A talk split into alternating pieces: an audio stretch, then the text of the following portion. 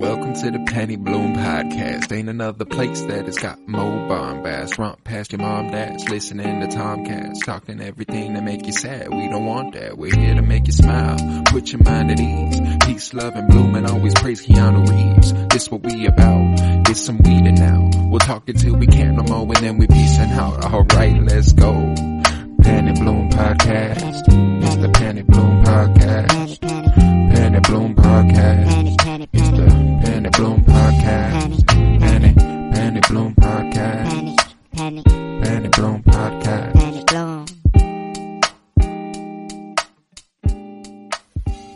everybody, welcome into the Penny Bloom podcast. It is me, Colton Robertson, and today, sadly, I am penniless.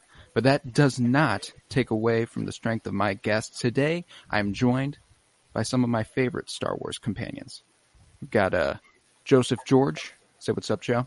What's up? Glad to have you, man. And I've also got Miles Buttress. Say what's up. How's it going? Uh, you know, it is what it is. Uh, today, we are here to talk season one, chapter one of The Mandalorian, titled The Mandalorian. Guys, when this was about to come out last year in November, do you remember the feeling you had? One hundred percent. The Yep. intense and excitement? Yeah. Oh, dude, I was I was just so happy that this was coming out. And then and then that first episode hit. And you were like, "Okay.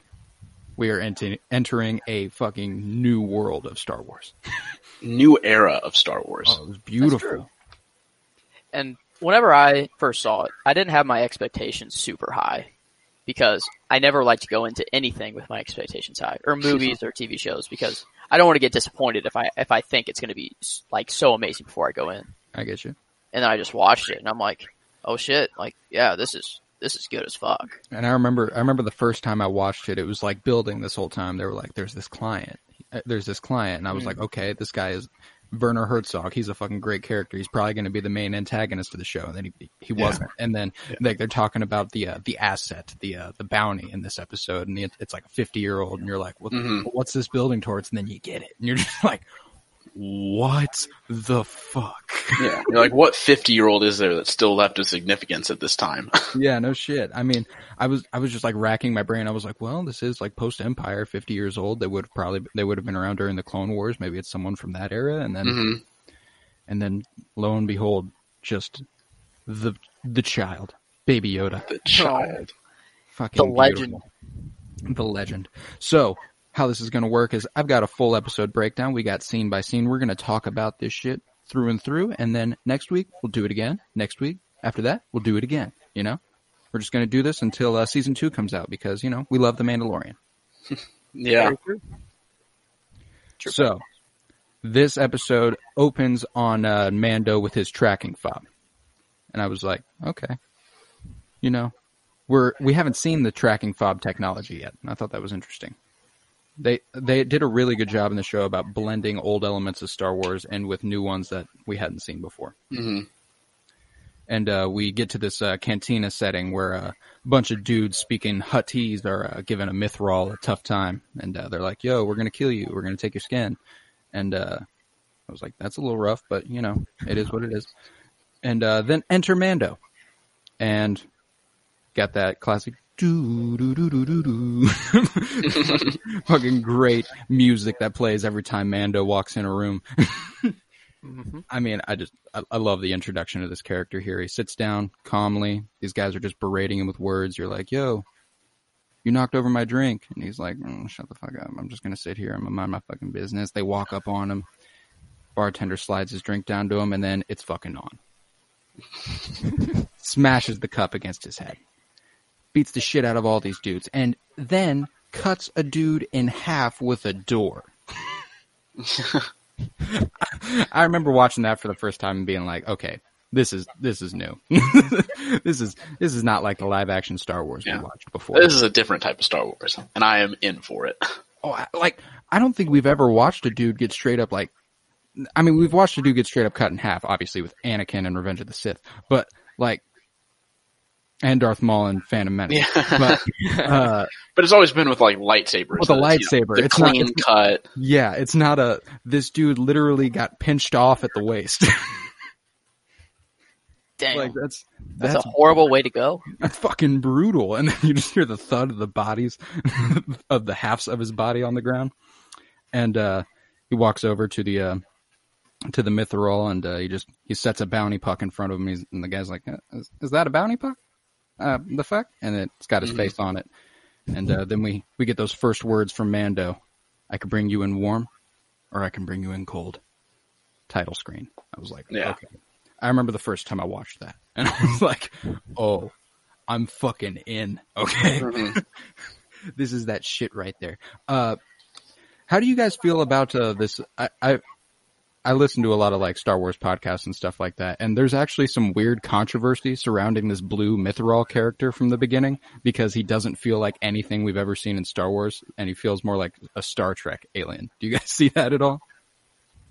Hmm, that's interesting. I never really thought about it, but I never given it any thought either, but then I was like, you know what? It, it is kind of a weird character. Like you rarely have these aliens that speak just like perfect English, just and they're just like, eh, yeah, you know, I'm just a regular ass dude out here in the cosmos, getting getting picked off for a bounty. It is. I just found found it interesting. Uh, yeah, I just I just looked him up, and man, he just looks like a fish, like a yeah. I don't know. It's really nothing we've ever seen. That's true. yeah, Yeah, and it, it's definitely just a different character design to like a normal like Star Wars character. Yeah, and that's that's like I said earlier, a great thing about this uh this entire series is the uh, introduction of new species and the use of old ones that we've seen before. And like just here in a moment, we we see another uh, species that we did see in Star Wars: New Hope. That uh the one with like the snout that he like whistles through. hmm Uh, we saw that in uh, Star Wars: New Hope, but uh, you know, he takes his bounty to that guy and he's like, "Yo, we need some transportation," and uh, he hails a speeder. And I always liked this part because it they did such a good job of like blending in all aspects of Star Wars that we've seen before, prequels, sequels, and we see Mhm. this little R two unit spinning out on top of it, like uh, on Anakin's ship in uh, Revenge of the Sith, is what it reminded me of. But uh, Mando doesn't like droids. Says no fucking droids. Get the fuck out of here. Definitely not. And you can't blame him, frankly. I mean, it is what killed his, you know, entire family and, and village. That's True. jumping ahead, but but still, Yeah, yeah, but it's a rewatch podcast. People, if if you're here, you've you've watched it. You know what's going down. Uh, it's, and frankly, a lot of I hadn't thought about it like this, but like if you lived through the Clone Wars, like thinking back to like Star Wars: A New Hope, whenever uh, Luke walks in there and he's trying to bring C-3PO and R2D2, and the bartender's like, "No droids." Mhm. Like that's leftover prejudice and or not prejudice, they're fucking droids. But uh uh leftover prejudice from the Clone Wars, you know, that was like these these droids fucking fought or or part of the cause for why the Empire even had a, uh chance to take over, you know? Yeah. Mhm. So now droids are likely more hated than ever in an empire society, I'd imagine, or in a post-empire society. Uh, when he uh, hails another uh, little cruiser thing for him, uh, the driver warns against staying on the ice because uh, there are uh, Ravinaks everywhere, and uh, we get to see a Ravinak here in a second, and it's uh, it's one big motherfucker. That's uh, Yep. it's a monster you do not want to fuck with. But uh, Mando doesn't fucking mind. He- He'll dispatch this bitch real quick. Uh, on his drive away, uh, the the driver proceeds to be uh, eaten by the Ravinak. And you're like, uh, well, that's a problem. Then the uh, Ravinak starts speeding at the Razor Crest, which, by the way, kick-ass ship. Mhm. hmm One of my favorites in all of the Star Wars universe, and uh, it, it's hard to create a classic, you know, and that feels that feels like old school Star Wars. That Yeah. shit. But uh, yeah, he uh, the Mythrol is dragged by Mando onto the ship, and then uh, Mando goes and he gets this giant electroshock weapon, and he zaps the fuck out of this Ravinak. And down goes Ravinak. what a badass! From the second you've seen this dude in the entirety of the episode, he's just a badass in every situation he's in. I like to think of the Mandalorian as space Batman.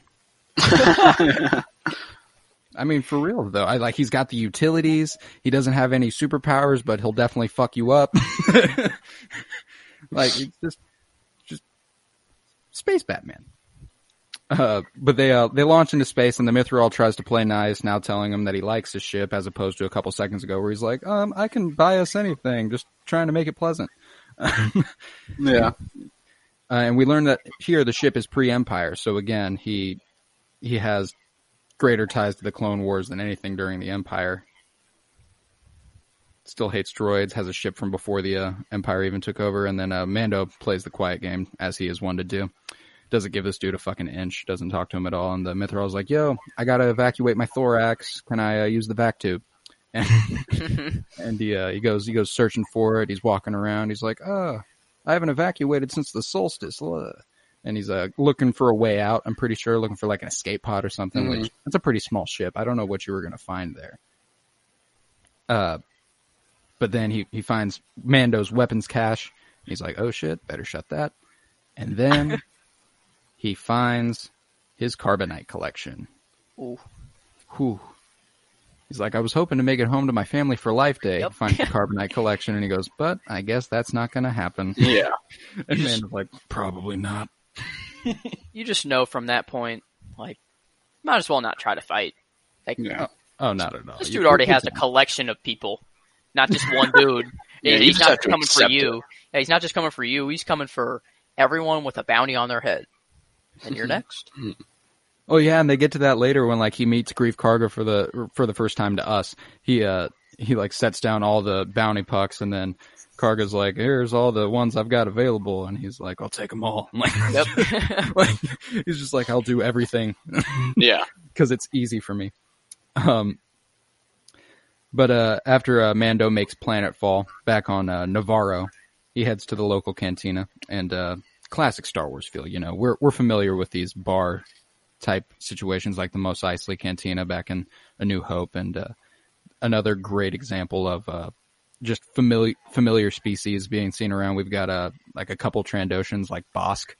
We've got a uh, like a Greedo alien. I think they're called Rodians or something like that. hmm Yeah. Yeah, just panning around, it's just chock full of just fascinating characters. It's like a Where's Waldo of cool fucking shit. Uh, but then he, uh, Mando takes his seat with Greef Karga, places the bounties. Uh, pa- uh, shit, my bad. Uh, Greef Karga pays Mando for the bounties, and he's like, "Here's uh, Imperial credits." And Mando's like, "Well, that's not going to fucking work. The Empire's gone." He's like, "Fine, I'll give you calamari flan." I love like how do you come up with shit like that? Like the names of the names of currencies. Calamari flan. Those You are two take- different foods. yeah. You take the random name that you made up for the aliens, and then you just add a you know another random name to the end of it, and see how it sounds. Like this like calamari and flan, like octopus and like a, a like a Spanish fucking- dessert. a- yeah, Spanish baked good. It's either some form of drug they take before coming up with these things, or just a random dude is like, you know what? Octopus. And they're like, they just go off that for a couple minutes. they just switch words. well, the uh, the calamari are the uh, I think they're the uh, you remember Admiral Ackbar? Yeah. It's a trap. I'm pretty sure those are the calamari. Yeah. So that's pretty. Fu- that's pretty fucking fitting. uh, but then next we see a little scene of the uh, the carbonite slabs getting offloaded off the Razor Crest, which, by the way, fucking awesome. hmm Just Mhm. and I like the idea that after uh, Darth Vader freezes Han Solo in carbonite, and like Boba Fett is there to see it, it starts making its way around like the underworld. Like you can start preserving bounties in carbonite slabs, and now that's kind of the mode in which they do it. It's pretty badass. Like th- that's like Vader was a young trendsetter, you know. hmm No handcuffs, just completely Like, freeze ah. your entire body. Yeah. Hands up, just like fucking no. I mean, I guess that's you know he really said I can bring you in warm or I can bring you in cold, and He he he chose really to put go that in to good cold. use. Yeah. Damn, I didn't even put those two together. I thought cold was just dead, and not in a not in a carbonite slab. That's insane. It's probably an either or situation. Yeah. like I'll kill you if I need to, but I'll also throw you in a carbonite slab. Uh, and then right here is when Karga shows his available bounties, and he's Mando's like, "I'll take them all," and he's like, "Yo, I've got more people in the Bounty Hunters Guild. I can't just give you all of this. And here we learn about the Bounty Hunters Guild. A very cool addition to the Star Wars universe. As you, you already expected, there were a ton of bounty hunters, but now to know that they have like this organization they run through, Pretty badass. that's that's fucking cool. And there's actually an ongoing comic through uh, Marvel that that's going on now right now called Star Wars Bounty Hunters. And I'm not sure. Uh, I'm pretty sure it's like Boba Fett and Bossk and a few others. But like, that's just a fucking cool idea hmm to have a whole organization Yeah. of bounty hunters. And uh Mando's like, "Well, how much are these bounties worth?" He's like, "My highest one's 5,000." He's like, "That doesn't even pay for fuel these days." Mando, you're such an old grump. And uh and then Hey, uh they're in a space recession, all right? Yeah, they are in a space recession recession, you know. It's like the empire Gas just fell. They're, they're in between they're in between governments. It's got to be a tough time in the uh, in the galaxy. Yeah. Uh, but then he's like, "Well, I do have this one bounty, the bounty, that will change the, The course of the universe forever." And uh, what's up? I said, "Ooh, like I'm, you're you're building the suspense." hmm Oh yeah, you know what it is. And uh, and he directs him to the client, and like this guy never gets a name. He's always just the fucking client, Yeah. and he's not even that important, which ends up making sense. he's he's just a, a henchman for Moff Gideon later. Uh, Mando makes his way to the client through the streets. We see a Jawas, and uh, he is greeted at the door by like that same seeing eye droid that we see at uh, Jabba's palace in Return of the Jedi. Like again, another great just Mm-hmm. will use everything from every little bit of the universe ever. It's like it's like they were kids playing with action figures, but they got to put it on TV. Yeah. He enters this. Uh, he enters to see the client, and we see another again a gonk droid. Those fucking things that just wobble and go gonk, gonk. And I'm like that. That's just everything. Like, where the why the fuck do you have a gonk droid here? Like, that's What are just they so even fucking for? random. What do Exactly. they do? What do they do? They're just giant trash cans that say gone. Maybe that's what they are. Maybe they're trash cans that walk around so you don't have to go to a trash can. Wow. Maybe. St- stuff to think about. Uh, when he makes it to a, another door, we see stormtroopers on the inside. And I was like, yo, this is fucking cool the first time I watched it. Because I'm like, I knew we are in a post Empire society. So seeing stormtroopers wasn't exactly something I anticipated. But like, there's still going to be remnant stormtroopers. Like, that makes sense. I don't know why I didn't see it coming. But, uh, like, seeing them was fucking cool. And they got that dirty ass armor. They're worn down. And they're all protecting the client, standing around them. And in the middle of these pleasantries and greetings, he's like, uh, I heard you were the best in the Parsec. And uh, Dr. Pershing enters the room, which uh, sets Mando's guards up. He uh, pulls a gun out, points it at everybody, and the stormtrooper's like, "We have you four to one." And Mando's like, "Well, I like those odds. Yeah. Like, if and frankly, I like those odds too. He'd beat the shit out of four storm stormtroopers. Go get a go get a few friends and then we can talk. Yeah, yeah. Like he, they take down like sixty storm, like sixty stormtroopers later. This- four to one ain't no fucking problem. Uh, when tensions ease, Mando is uh, presented with what would be his payment, Beskar, and uh, we learn that uh, later that the Beskar was the Mandalorians and was taken by the Empire when they colonized Mandalore. I'm assuming, and uh, they say that uh, they want the uh, asset alive, but if the asset dies, you'll still get paid, just less. uh, he gives Mando a tracking fob, the asset's age, and he says that that should be more than enough for a uh, bounty hunter of his caliber, which is true. That ends up being more than enough, as it turns out. And uh, the exact quote from uh, the client here is uh, The Beskar belongs back in the hands of the Mandalorian. It is good to restore the natural order, th- order of things after a period of such disarray. And here it's like, did I'm I'm curious as to what Moff Gideon's ties are. Mhm. Like, he was an Imperial. Yeah, Yeah. what is he now though? Like, is he is he is he trying to rebuild the Empire, or is he just trying to be like a fucking warlord, going around and just conquering territories? You know? Yeah. It's a good question. I guess that's the one of the main cliffhangers of you know season or season one. You're just left. We really Which- still don't. Which is No. so fascinating. Yeah. there was there wasn't even really a big bad. Like there was like an over there was like a looming presence of like danger, but there was never like an immediate like we need to defeat this guy. You know. Mm-hmm. So and he doesn't present himself to like the seventh episode of season one, which is just incredible writing. Like to be able to preserve a great villain until season two, when he's probably the one orchestrating things through season one, is great writing. Yeah. Um, uh, again, Mando makes his way through the streets, and we see some more great Star Wars references. We see a uh, something called a Kowakian monkey lizard being cooked, and uh, Monkey another one being prepared to be cooked. And uh, these are the things that we saw in Jabba's palace that were like, No like, uh, way. sitting next to him and all Oh, around him like yeah. that. Yeah, I yeah. do remember that. Yeah. So apparently, those things are like you can cook them and eat them like they're food. Damn. Um, Oh yeah, and the one in Jabba's palace when I was researching this, uh, the one in Jabba, Jabba's palace's name was Salacious Crumb. Wow. Like they had names for everybody in the original trilogy. It's like every side character had a name, which is astounding. But uh, Mando arrives back at the um, Mandalorian Covenant and uh, he pays a visit to the armorer, which badass character design again. This uh, the show is just so good at designing their characters, and uh, the armorer explains that the Beskar was gathered by the Empire during the Great Purge. She says a uh, a pauldron would be in order, and uh, that's that kick-ass shoulder piece mhm. that Mando has from here on in. And she asks if his uh, signet has been revealed, which it is not yet, and he doesn't get his signet till like the last episode, right? hmm It's like the the clan of clan of two or something like that, Yeah. Yeah, I think so. and it's like represented by the Mudhorn, which is pretty badass. But I like just planting the seed there. Like, no, he does not have a signet yet, and it does. It's just a throwaway. That ends up being something kind of important to him. And uh, we watch her forge this uh, pauldron from the Beskar as she uh, slams it. Mando has flashbacks from his, uh, you know, very traumatic experience as a child of basically watching his parents die.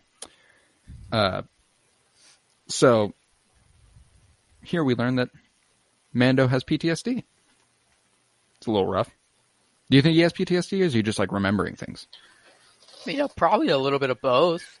I mean, I, I'd say if anyone's parents died, and especially that fashion, I mean, you're a little kid, but still, you remember it. I, Yeah, it's pretty It's, imposing. it's going to be haunting for a very long time. Yeah, and the way the uh, the slams of the hammer coincided with uh, the explosions in the background. That's what that's what lends me to believe it was like those were triggering memories, Mhm. not just You don't think he Nothing. looks back fondly on his parents dying? you know. I I, I, I don't actually. it would uh it would wouldn't. sup- but uh, after that, we uh we learned that he was a foundling as we see these uh these flashbacks, and uh, eventually when we get a full version of this scene, it's absolutely awesome. One of my favorite scenes in the entire season. But we'll uh, save that for when we get to it. Uh, she locks uh, Mando's pauldron on his shoulder, and they're set. Mando's off again. He's up in the Razor Crest, flying towards his next bounty. Uh, he lands his ship and uh, follows the fob until he sees some uh, blurgs out in the distance. Blurgs, fucking blurg. Like, what kind of name is that? Blurg. I love it. I love it. And it's not. It's also not the first time we've seen blurgs. We uh, we got them in Star Wars Rebels, and I think we might have even gotten them in uh, Clone Wars, but I can't remember. Blurgs. Blurgs. Love me a blurg. Uh, when he's looking through his gun scope at these blurgs, a uh, blurg pops up real fucking close to him, and it reminded me a lot of again A New Hope when uh, Luke's looking through his binoculars and a Tusken Raider pops up in Mhm. front of him, and I was like, that, like they're really diligent about these things. Like that's such. They they wanted to make a show that the fans that they knew the fans would love, and like you don't. Like John Car- Jon Favreau like cares about fan service. Yes. he's like actively like trying to insert fan service because he's like, well, why would you not want to service the fans? And it's not just like fan service for the sake of fan service. It's exactly. it's, fan service to make like comedic scenes or things like that. Yeah, and and later on when we get uh, Mando talking to the Tusken Raiders one on one instead of just fighting with them, I like that a lot. But uh, here uh, he battles with this uh, blurg for a second, and then uh, here comes Kuiil riding up on his blurg to save the day, much like Obi Wan Kenobi did to save Luke. when he rolled up on Tatooine with that the krayt dragon called him. "Wah." and uh, again, classic Star Wars alien, the Ugnaught, here with the Kuiil. Saw them working on uh, in the carbonite thing with uh, in Empire Strikes Back, and he tells Mando that he will help him on his bounty and that he has spoken. Kuiil takes Mando back to his home to explain that many hunters have passed through, all seeking the same bounty. They all died. Mando's like, well, then I don't know if I really want your help if you helped all of them. And he's like, nah, you need it, bro. The way is only possible by Blurg Mount. And he's like, bro, I don't know how to ride fucking Blurg. So, here, Mando has to ride a Blurg. And it takes a little, but eventually they get it down. He's like, yo, your, your ancestors rode the great mythosaur. You can do this. And, uh, I'd like to see a mythosaur. Yeah. I think it sounds like a pretty badass uh, sort of creature. Yeah. I'm pretty sure the uh, mythosaur is actually the uh, emblem of the Mandalorians. Like you know that like uh, that skull looking thing that uh, uh, like Boba Fett has on his armor. Oh yeah. Yep, I'm yep. pretty sure that's a mythosaur skull. interesting. Yeah, so lots of little little details. And uh but then they we see the blurg the blurg ride montage and it's very fun. They run very funny. Um they arrive at the encampment and Kuiil explains that he came to this world for peace and all those that come to this world are seeking peace.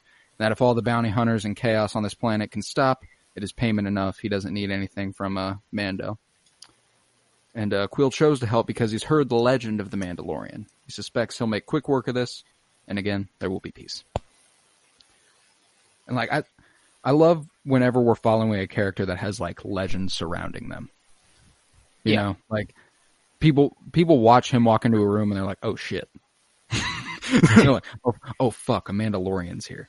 Like that's that's badass. I love shit like that. I would love to walk in a room and everyone would be scared of me, but it usually doesn't work like that. I mean, I imagine the uh, the armor probably helps just a little bit. Oh well, yeah, for sure. I mean, Pedro Pascal, he's he's a he's a pretty good looking dude, but he doesn't look exactly like a hardened badass the way hmm. he does with the armor on. Like Joseph, I imagine if you were wearing a suit of Mandalorian armor and walked into a room, people would probably be, you know, probably a little scared. For one, why is this dude wearing Mandal- Mandalorian armor just walking in a random room? And why is there a five foot seven Mandalorian in the first place? Hey, hey, some conspiracy theories that Baby Yoda could become a uh, Mandalorian. Oh, a Yeah, two foot what- Mandalorian. Not too bad. Imagine like a Jawa Mandalorian. Oh, Like that's what we're looking at in Joe territory. God. Uh, but uh, uh, as Mando takes watch over this encampment, an IG unit moves in and starts fucking shit up, just destroying all of them. And we'd never seen an IG unit in action. We'd seen it in like Empire Strikes Back. We saw IG-88, but uh, here we see this IG-11 just destroying shit, absolutely wrecking these uh these uh people protecting Baby Yoda or holding him hostage. I'm still curious as to what the fuck was going on there. Why was he here? How long had he been there? How long has Baby Yoda been a prisoner? Are these things we'll learn? who knows? But what we do know is that fucking T or IG11 has aimbot 100%. Oh, Oh, no yeah, doubt. of course. It's unbelievable the way that that dude can just take care of business. Yeah, and I mean, Taika Waititi. He's just he's just great. So him on the voice just makes perfect sense. And uh Mando goes down to the uh, IG unit and he's like, "Stand down!" But he IG unit's like, "No!" Shoots him, shoots him right in the fu- right in the fucking chest. And uh, he goes down. and He has to explain that he's also in the guild, and they're like, "Well, this is highly unusual. Mm. We are both here when only one of us should be." And he's like, "Dude, we'll split it." And IG's like, "This is agreeable." And another thing is that are these the same stormtroopers, you know, guarding Baby Yoda that are like with Moff Gideon and like why would they be guarding him so so much if the client wants him? Well, these these actually aren't stormtroopers. These are uh, they're they're some sort of alien species called uh, the Niktos, and uh, like mm, that's what I'm saying. Like there's there's like no explanation for why Baby Yoda was here. Oh, you're right. Well, and it could just- I also it it could also just be that like there's the whole like a bunch of different warlords going around. Yeah, Mm. I mean, yeah, because One again, it's post has it. Empire. Yeah, one warlord has it, and Moff Gideon's like, "Nah, I want, I want Baby Yoda. I want to, you know, run some tests on him and figure out how to take his force." Do you think there's any chance that Moff Gideon has some uh, Force abilities? Hmm. It's I don't think so. I don't think so. It is See, I very strange why Baby Yoda's just there. How that's he- what that's the thing though Yeah. is that like Baby Yoda is a part of this show and it adds an element. It adds the Force element, and it's like usually if you have the Force in a Star Wars product, it's there's not one example of it. Mm-hmm. And where did he get his little baby carriage thing that floats around? Where did he get See, that? Yoda had one of those too. So, like, did it just like, does it like just come with him? Like, does this species just like, d- does this species just like get an egg? Like, Uh, probably. I mean, I mean, heck, for the first like hundred years of their life, they're not, you know, fully not big at all. developed. So yeah, That's they're, true. They're babies for a hundred years, which is yeah, crazy. But uh, anyway, uh, IG gets shot, and then all hell breaks loose, and they have to shoot their way through a lot of dudes. And uh, when they appear to be pinned down, IG's like going into self destruction mode, and Mando's like, "Yo, chill the fuck out. we'll figure this shit out. Run that way. Draw their fire." and then uh, that's when they brought out the giant like Gatling style hmm ion cannon, and uh, Mando takes the dude out, takes the space Gatling gun, and just mows down everybody in sight. Pretty fucking badass. What, again, this is what reminded me of Batman 2 is because he shot out the like the the grappling hook. Mhm. It was like phew, pulled him down and then just hopped on that bitch. It was pretty badass. Yeah, bad decision for them to introduce that Gatling gun. Yeah, they were like, you know what, this is a good idea. And frankly, I there was, there was only two of them. It, it, it wasn't a bad idea. Like. I mean, just like next time, do it a little further away. Yeah. the problem was going uh just following the droid with it hmm when he ran out. I mean, I get the instinct, but shit. Uh, so when uh Mando goes to pick up IG Eleven, he's like, "You're not so bad for a droid." And IG 11's like, "Agreed." then they uh they knock down the door. They walk in there and uh they find one last Nikto. They have to shoot him down. Uh, like anyone else, but then they find the uh, little pod, and when they open it, we see, for the first time, in all his greatness, all his glory, Baby Yoda, King shit. Damn, Thing What that'll a- make what a dude, man. the thing that'll make Disney, you know, millions and millions of dollars. Now, do you think that they knew Baby Yoda was going to be an instant meme and classic? I don't know if they could have predicted the extent to which That's true. he became such a phenomenon. Like this is the biggest thing to come out of Star Wars probably since Yoda in The Empire Strikes Back. like, Yeah, like in terms of like don't think- pop culture. yeah, I don't think quite. I don't think they imagined it was going to be quite as big, but I think they knew it was going to be big because that's why, like, It was I a huge seeing- reveal. well, Oh, it was a huge reveal, but and that's why, like, um, all the like plush dolls and all that stuff that Disney ended up making were like months behind a normal release because Yeah, they didn't want to have the designs go out to like the manufacturers and get leaked, and then they would just be like, "Oh, there's this little Baby Yoda thing that they're selling. What are they selling it for?" And then it was going to be spoiled. Yeah. hmm And you know what makes Yeah. me sad is that whenever I first saw Baby Yoda, I was like, "Oh my God, it's Yoda! This is such a long time ago." And then I'm like, "Wait a minute, Wait, like he just died. what the like? What timeline am I in? What am I thinking of?" And then I I got it back on track, and I'm like, Yep, I "Oh, thought the shit, exact this, same thing. this is a whole new Yoda," and I got even more excited. Yeah, I thought new uh, old Yoda, and then I was like, "Wait a minute, this is after the Empire. hmm Yeah, This isn't right."